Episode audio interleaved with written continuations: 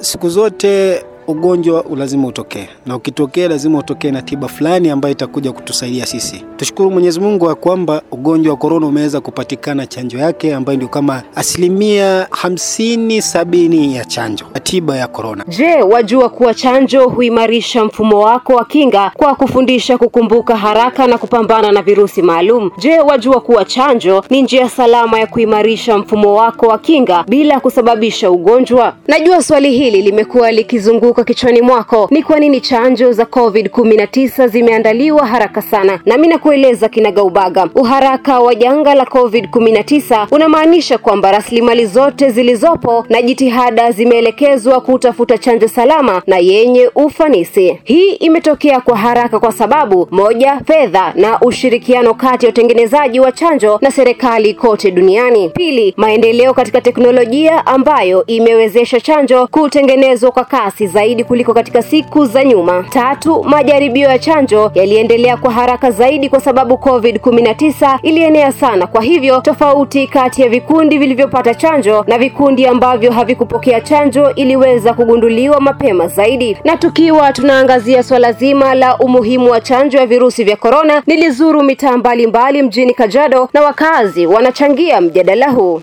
Tunashukuru lakini mpaka watu waelimishwe vizuri ili wajue umuhimu wa hiyo dawa ya COVID. Imeweza kutufungulia kwa sababu wengi tulikuwa tunafungwa kwenye upande wa kikazi, tulikuwa tunafungwa kwa sababu labda ya kutembea, kujulia hali na mambo mengine kama hayo, na pia kutufanya sisi kuwa huru katika jela. Naweza sema hivyo kwa sababu tumekuwa zaidi ya mwaka, na wengi tunaambiwa kwamba hakuna kutembeleana, hakuna kuenda karibu na mwenzio, hakuna kuweka ile wanaita social distance na vitu kama hizo. So kwa hiyo kwangu mimi naona chanjo imeweza kutufanya sisi kuwa ni wenye ambayo tuko huru.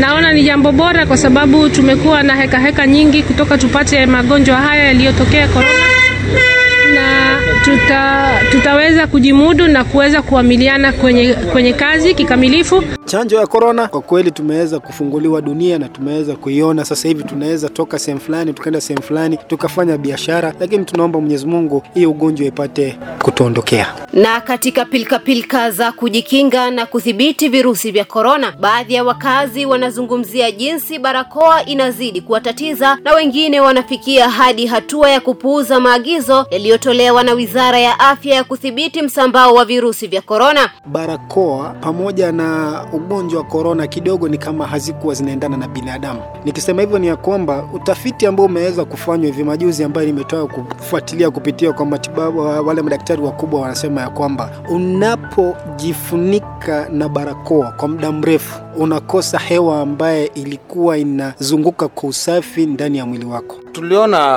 uh, serikali wakiweka mambo mingi sana kadha wa kadha wa kuzuia hiyo ugonjwa wa korona. Mojawapo ni kuvaa barakoa, ya pili ni kunawa mikono, keep distance. Kwa hivyo hizo eh, tuliambiwa tukifuata hayo eh, ukapata korona kwa njia urahisi, lakini eh, ni vizuri, lakini watu hawafuati siku hizi, so sijui ni wanaona imerudi chini ama ni nini shida, sielewi.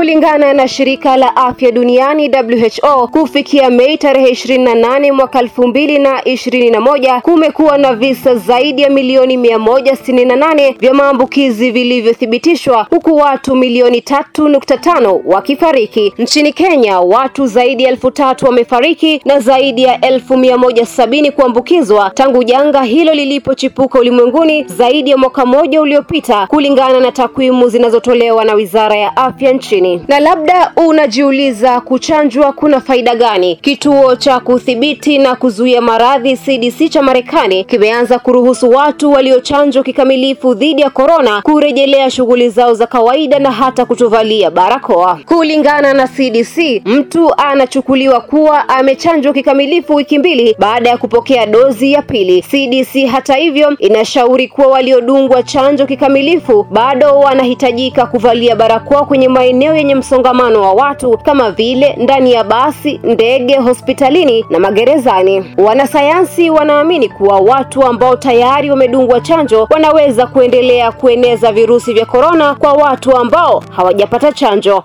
Amin Abdurahman nikiripotia Bas Radio nikiwa katika kaunti ya Kajiado.